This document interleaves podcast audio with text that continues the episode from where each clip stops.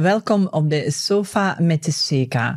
Vandaag is mijn gast Lieve Beulens. Lieve Beulens is uh, eerste mental coach van Vlaanderen.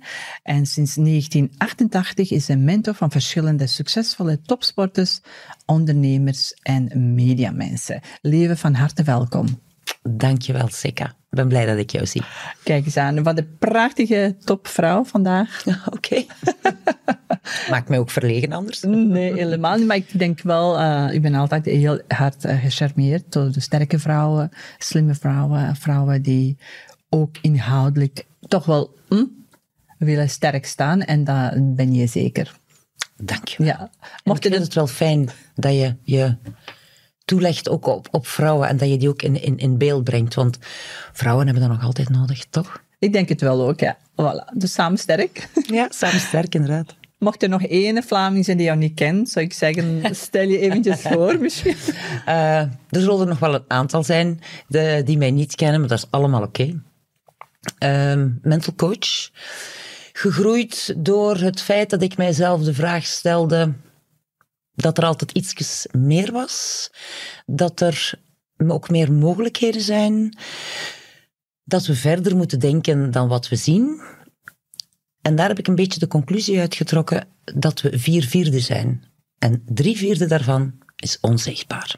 Mm Interessant. Ja, ik zag je ogen heel groot worden. Ja, uh, dat heb ik eigenlijk nog niet. Wil je dat een beetje toelichten? Dus mental coach, wel ja, dus het mentale stuk is het onzichtbare stuk. Hè? En we hebben dan het fysieke stuk, ons lijf, waar we heel gemakkelijk mee omgaan. Veel kritiek op hebben, dikwijls, maar heel gemakkelijk mee omgaan. Dat is wat we voelen, wat we zien, of wat we kunnen aanraken, tenminste, niet, niet gevoelens. Wat we kunnen aanraken, wat we kunnen ruiken, wat we kunnen beleven met onze zintuigen. Dat is dat fysieke stuk. Dat vinden we niet te moeilijk. Allee, dat is hetgeen waar we de meeste bewustzijn over hebben. Maar dan zijn er ook nog onze gedachten, onze kennis en onze overtuigingen, dat is dat drie vierde waar we niet altijd heel erg gemakkelijk mee, mee, mee omspringen en uh, misschien ook helemaal niet, niet altijd op de juiste manier mee omgaan, waardoor dat we ons vragen stellen over onszelf, die eigenlijk niet nodig zijn. Ja. En misschien gewoon drie vierde van ons bestaan. Ja, absoluut. Oh, zo belangrijk, maar toch niet. Absoluut. Onze gedachten, dat, doet iets, dat doet iets met ons. Dus uh, kunnen daar maar eens beter bewust van zijn, toch? Ja, uiteraard, uiteraard. En daar eh, help je ons uh, uiteraard bij. Um, vandaag kom je vertellen over jouw boek. En ja. dat is boek een live boek. Neem je leven in handen. Uh, echt iets dat ik zou ook zeggen. Neem je leven in handen. Ja. Want je leeft maar één keer. Lukt dat bij modale Vlamings en eigen leven in handen nemen? Ik denk het wel. Tenminste, ik ben ervan overtuigd dat iedereen een drijfveer heeft, um, een innerlijke stuwkracht, maar die niet altijd in actie schiet. En dat bedoel ik met neem je leven in handen. Onderneem die acties. Uh, laat niet altijd het externe domineren. Er, er is iets van binnen bij jou, wat dat je wil, eh, wat een drijfveer is, wensen, verlangens, doe daar iets mee. En zeg niet te snel, ah ja, dat is voor mij niet weggelegd. Ja. En is dat niet zo'n beetje uh, wijsheid die met de jaren komt? Of je zegt, ja, de, de leeftijd speelt geen rol? De leeftijd speelt geen rol, want het mooie, en dat merk ik dan in, in mijn job en uh, dagelijks in mijn praktijk, mijn coaches worden jonger en jonger natuurlijk. Hè. Oké. Okay. ah, ja, ja, of course. Ik word ouder, dus zij worden jonger. En wat merk ik? Ik vind onze jonge mensen heel erg slim. En die willen echt wel op een hele fijne, leuke manier met zichzelf omgaan. En groeien. En meer zien dan wat ze daadwerkelijk zien. En ik heb veel bewondering voor de jonge mensen op dit moment. Dus het wordt wel gedaan. Wordt het voldoende gedaan? Ik denk dat we dat in het midden moeten houden. Um, we staan niet altijd op het punt waar dat we de juiste acties kunnen nemen. En dat is wel iets wat ik beschrijf in het liveboek. Um, kijk, je komt op bepaalde momenten. Het leven heeft stromingen, verschillende stromingen. En je hoeft niet altijd te ondernemen. Of je wil ook niet altijd ondernemen. Of je kan niet ondernemen op dat moment. Sla dan niet in paniek. Er komt een moment dat je het zelf weet, voelt. vooral weet. En dan ga je het doen. Of er een leeftijd aan verbonden is, Daar ben ik niet zo zeker van. Ja. Ik kan natuurlijk alleen over mezelf spreken. En ik weet nog, in mijn jongere jaren dacht ik, ja, je moet naar school, je moet studeren, diploma halen, job zoeken. Je weet een hele. Hè?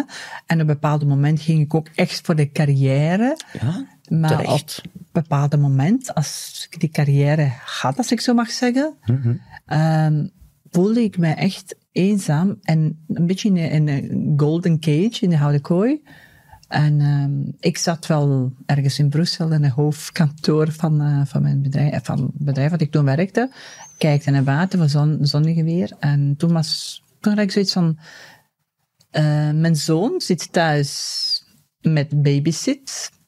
Ik zit hier in uh, kantoor, buiten is mooi weer. Zou ik niet bij mijn zoon moeten zijn? En toen was voor mij de eerste keer, toen was ik misschien bijna dertig.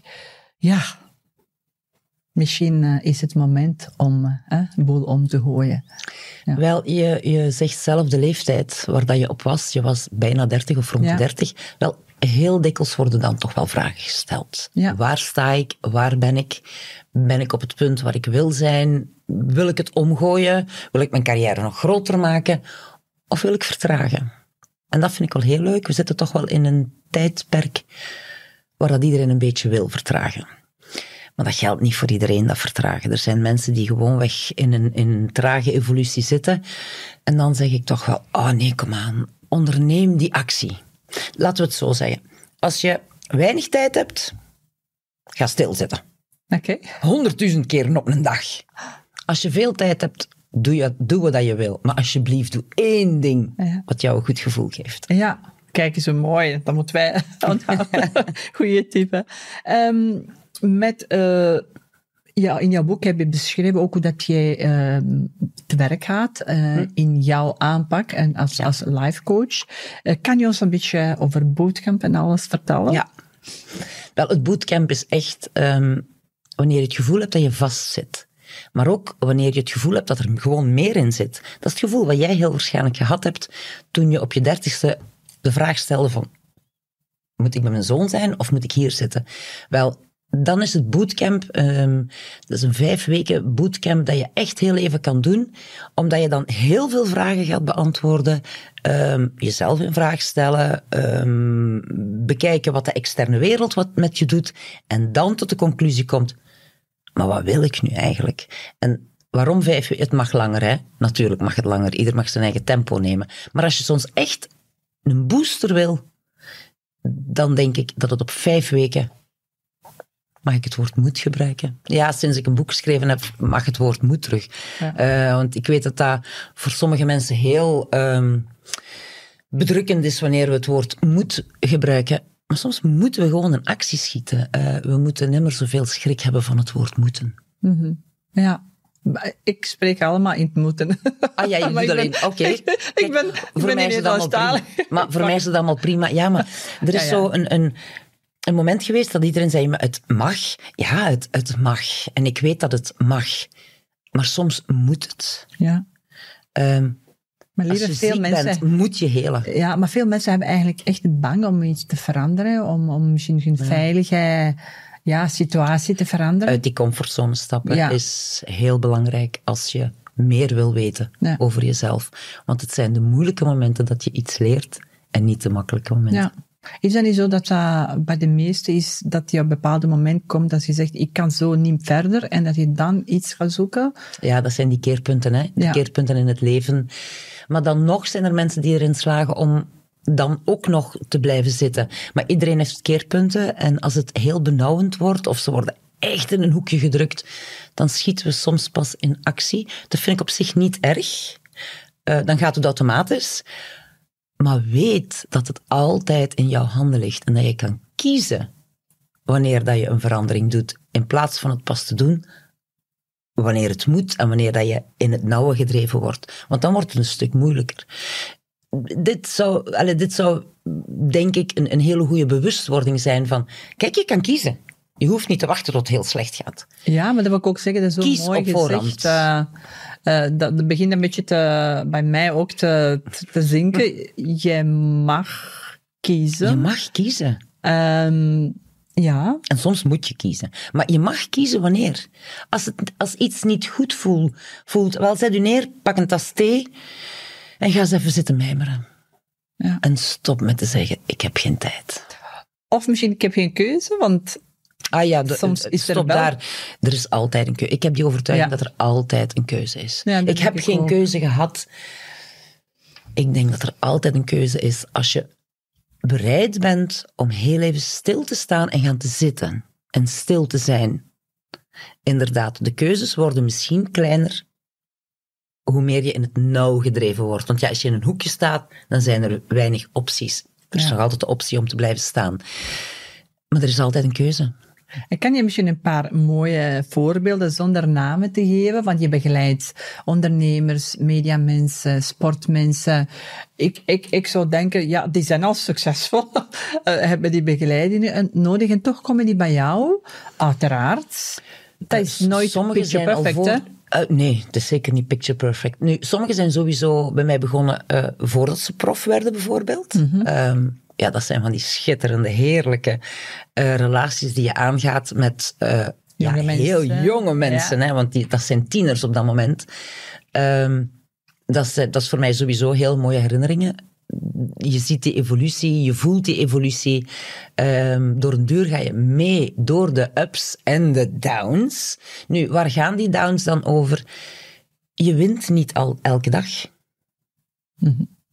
Ik ben niet degene die zegt dat het niet mogelijk is. Maar je hebt altijd concurrentie.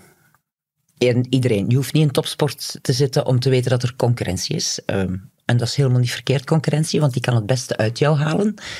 En dan heb ik ehm, wel altijd de neiging om te zeggen: kijk, je mag van mij alle dagen winnen. En je mag van mij alle dagen scoren. Of dat nu voetbal of wielrennen of tennis is. Dat maakt op zich niet uit. Het gaat erom. If it doesn't kill you, it makes you stronger. En elk verlies maakt jou beter. En het is ook door te leren verliezen dat je helemaal leert winnen. Want het zijn de mindere momenten die je sterker maken, niet de overwinning.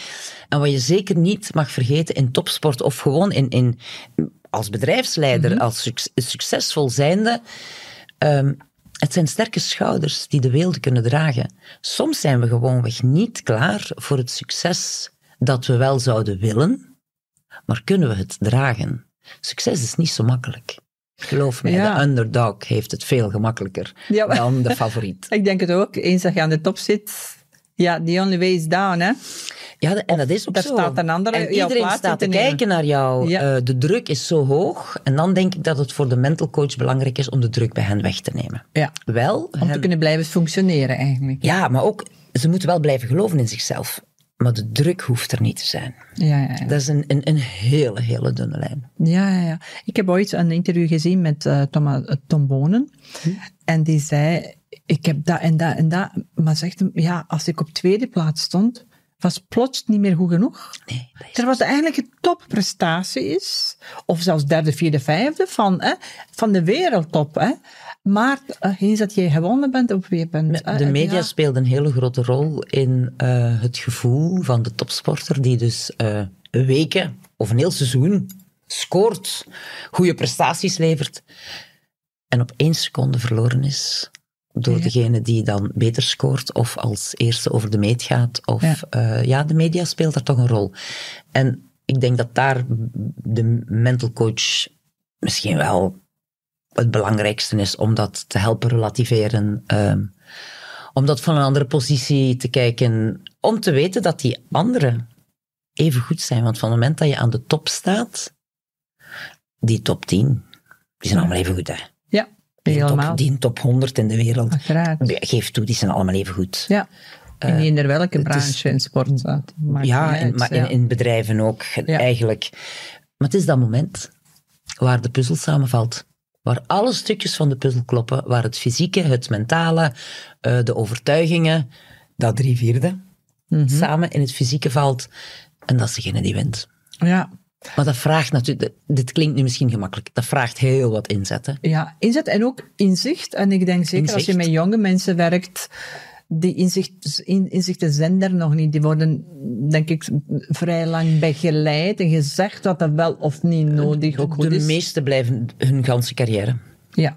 Ehm, dat is een wekelijkse afspraak om, al is het te kletsen over het privéleven, maar dat is een wekelijkse afspraak. Dat is bijna gezellig, zou ik zeggen. Eh, Zodat je ook kan ingrijpen op de momenten dat het nodig is. Eh, ja, dat, dat, is, dat, dat, is, dat is echt dat is tof. Ehm, ook jonge mensen bijvoorbeeld die een bedrijf overnemen of een familiebedrijf overnemen en ineens aan de top komen te staan, dat zijn ook eh, geweldige uitdagingen. En soms ook ontnuchtering, hè. En een grote ontnuchtering. Want ja, succes is iets, we kijken daarnaar, maar eigenlijk weet je niet hoe dat, dat voelt. Ik denk dat we dat kunnen vergelijken met verliefd zijn. Hoe zeggen we tegen onze kinderen wat verliefd zijn is? Ehm, zeg maar.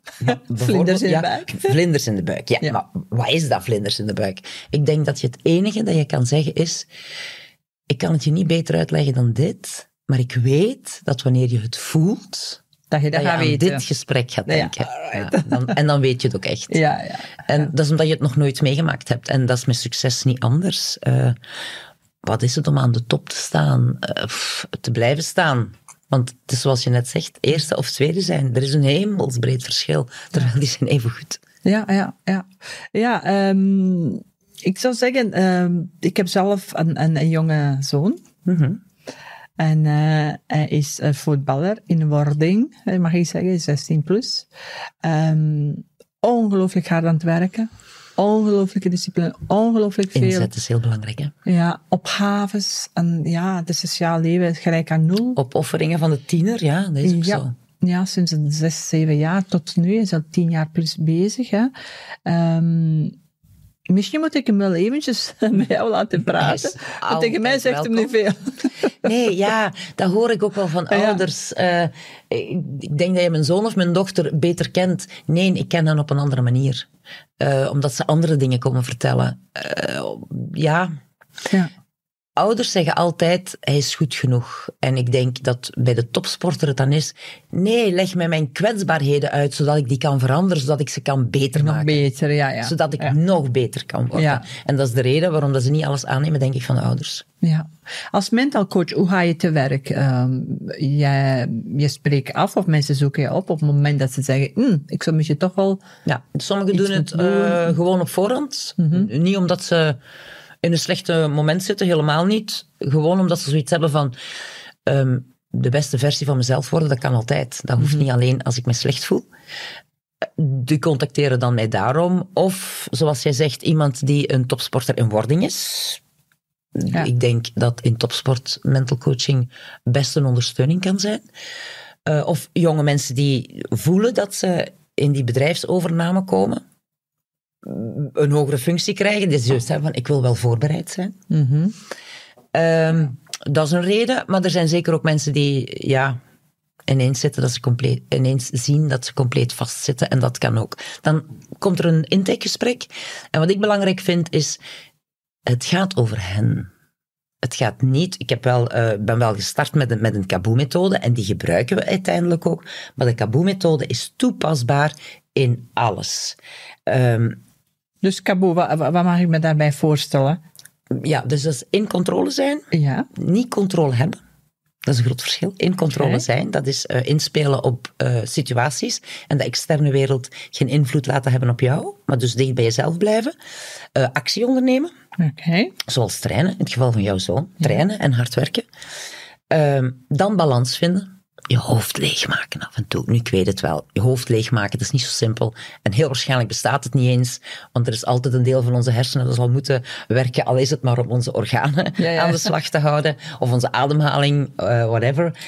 Ehm, maar wel de balans vinden tussen actie en rust. Ook heel belangrijk. En dan de uniciteit vinden van wat jij bent. Dus de C, de A, de B en de U. En die U is ja, dat unieke stuk. Ik zou zo graag van de daken willen schreeuwen dat iedereen goed genoeg is. Daar wordt zo dikwijls aangetwijfeld. Je bent goed genoeg. Er is een reden dat je hier bent. Dus maar om bij dat uniek te komen, moeten we Moet je bepaalde onder- mentale Je- evolutie voilà, ook... je gedachten ook, ja. een klein beetje onderzoeken van oké, ben ik nu negatief ingesteld of ben ik positief ingesteld? Dat wil niet zeggen dat je altijd optimistisch moet zijn. Je mag van mij gerust realistisch zijn, no problem. Maar weet dat je altijd verder kan. De situatie waar je nu in bent, dat zegt niks. Het gaat erom wat je ermee doet. Mhm. En dat je dan aan de slag gaat. En daar helpt de kaboe bij. Maar wat ik dan heel belangrijk vind, is dat ik niet eh, er een boek op nasla wanneer er iemand tegenover mij zit. Het is dus heel belangrijk dat ik ga kijken, wat heeft die persoon nodig? En ik denk dat dat het belangrijkste is van mijn coachings. En ik kan me ook best voorstellen dat dat niet in de eerste gesprek naar voren komt. Ah, nee. Nee, Nee, nee. Dus ik vraag altijd, eh, de ofwel voel je je goed bij mij, ofwel niet. Dat is een voorwaarde. Ik ga niet bepalen of jij je goed moet voelen. Maar als je je goed voelt, dan gaan we aan de slag. En dan beginnen we met een basisprogramma. Mhm. Zodat het ook kans heeft om te slagen. En dat doe je online liever of, eh, of komen Nee, mensen bij komen bij mij in de praktijk. Nu, praktijk. Mhm. We hebben andere tijden achter de rug. Ja, Dan is er wel heel veel eh, online geweest, maar ondertussen zitten we terug volledig Ja. in de praktijk. Sommige mensen die heel weinig tijd hebben, bijvoorbeeld als die van heel ver moeten komen, dan zeg ik wel, ja nee, nee, we gaan af en toe toch online twee uur rijden. Ja. Dat is wel wat winst, Ja. als, als je dan weinig tijd hebt.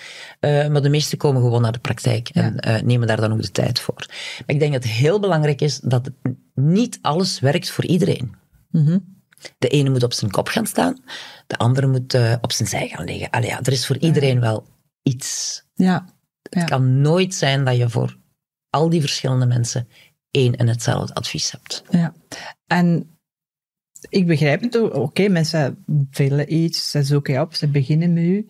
Gebeurt er soms dat dat niet lukt om iemand te helpen? Wel ja, daarom zeg ik in, bij de intake, hè, Ja. het is belangrijk dat je het voelt. Want als ik zeg, je moet op je kop gaan staan, Dan moet je ook...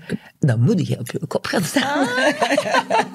dus het vertrouwen is heel belangrijk. Nu, kan je dat weten van een eerste intake? Ja, Ik kan me best inbeelden dat de meeste top performers, sportondernemer, maakt niet uit, zijn ook allemaal bedweters. Anders Eh, ja, waren maar die niet eigen echt, hè? wijsheid, daar hou ik van. Ja, ja. Dat vind ik zelfs belangrijk. Je mag eigen wijs zijn. Bedweters zijn ze niet. Nee? Nee, maar het is een eigen wijsheid. Eh, en dat is oké. Ik denk dat eigen wijsheid en bedweter toch nog wel iets anders is. Ehm, wat wel moeilijker ligt, dat is als je jezelf... Dus je voelt dat het niet goed gaat. En dat is niet alleen... Allee, dat is- dit gaat nu echt niet over topsport. Maar dit kan over iedereen gaan. Je voelt dat het niet goed zit. En toch mm, is dat bemoederen. Bemoeder je jezelf constant. Eh, zeg je bijvoorbeeld... Ah ja, maar dat is toch geweldig wat ik gedaan heb. Eh, ik ben toch moedig geweest. En dan zou het kunnen zijn dat je van mij hoort... Niks moedig aan. Mhm. Eh, nee, ook niet geweldig.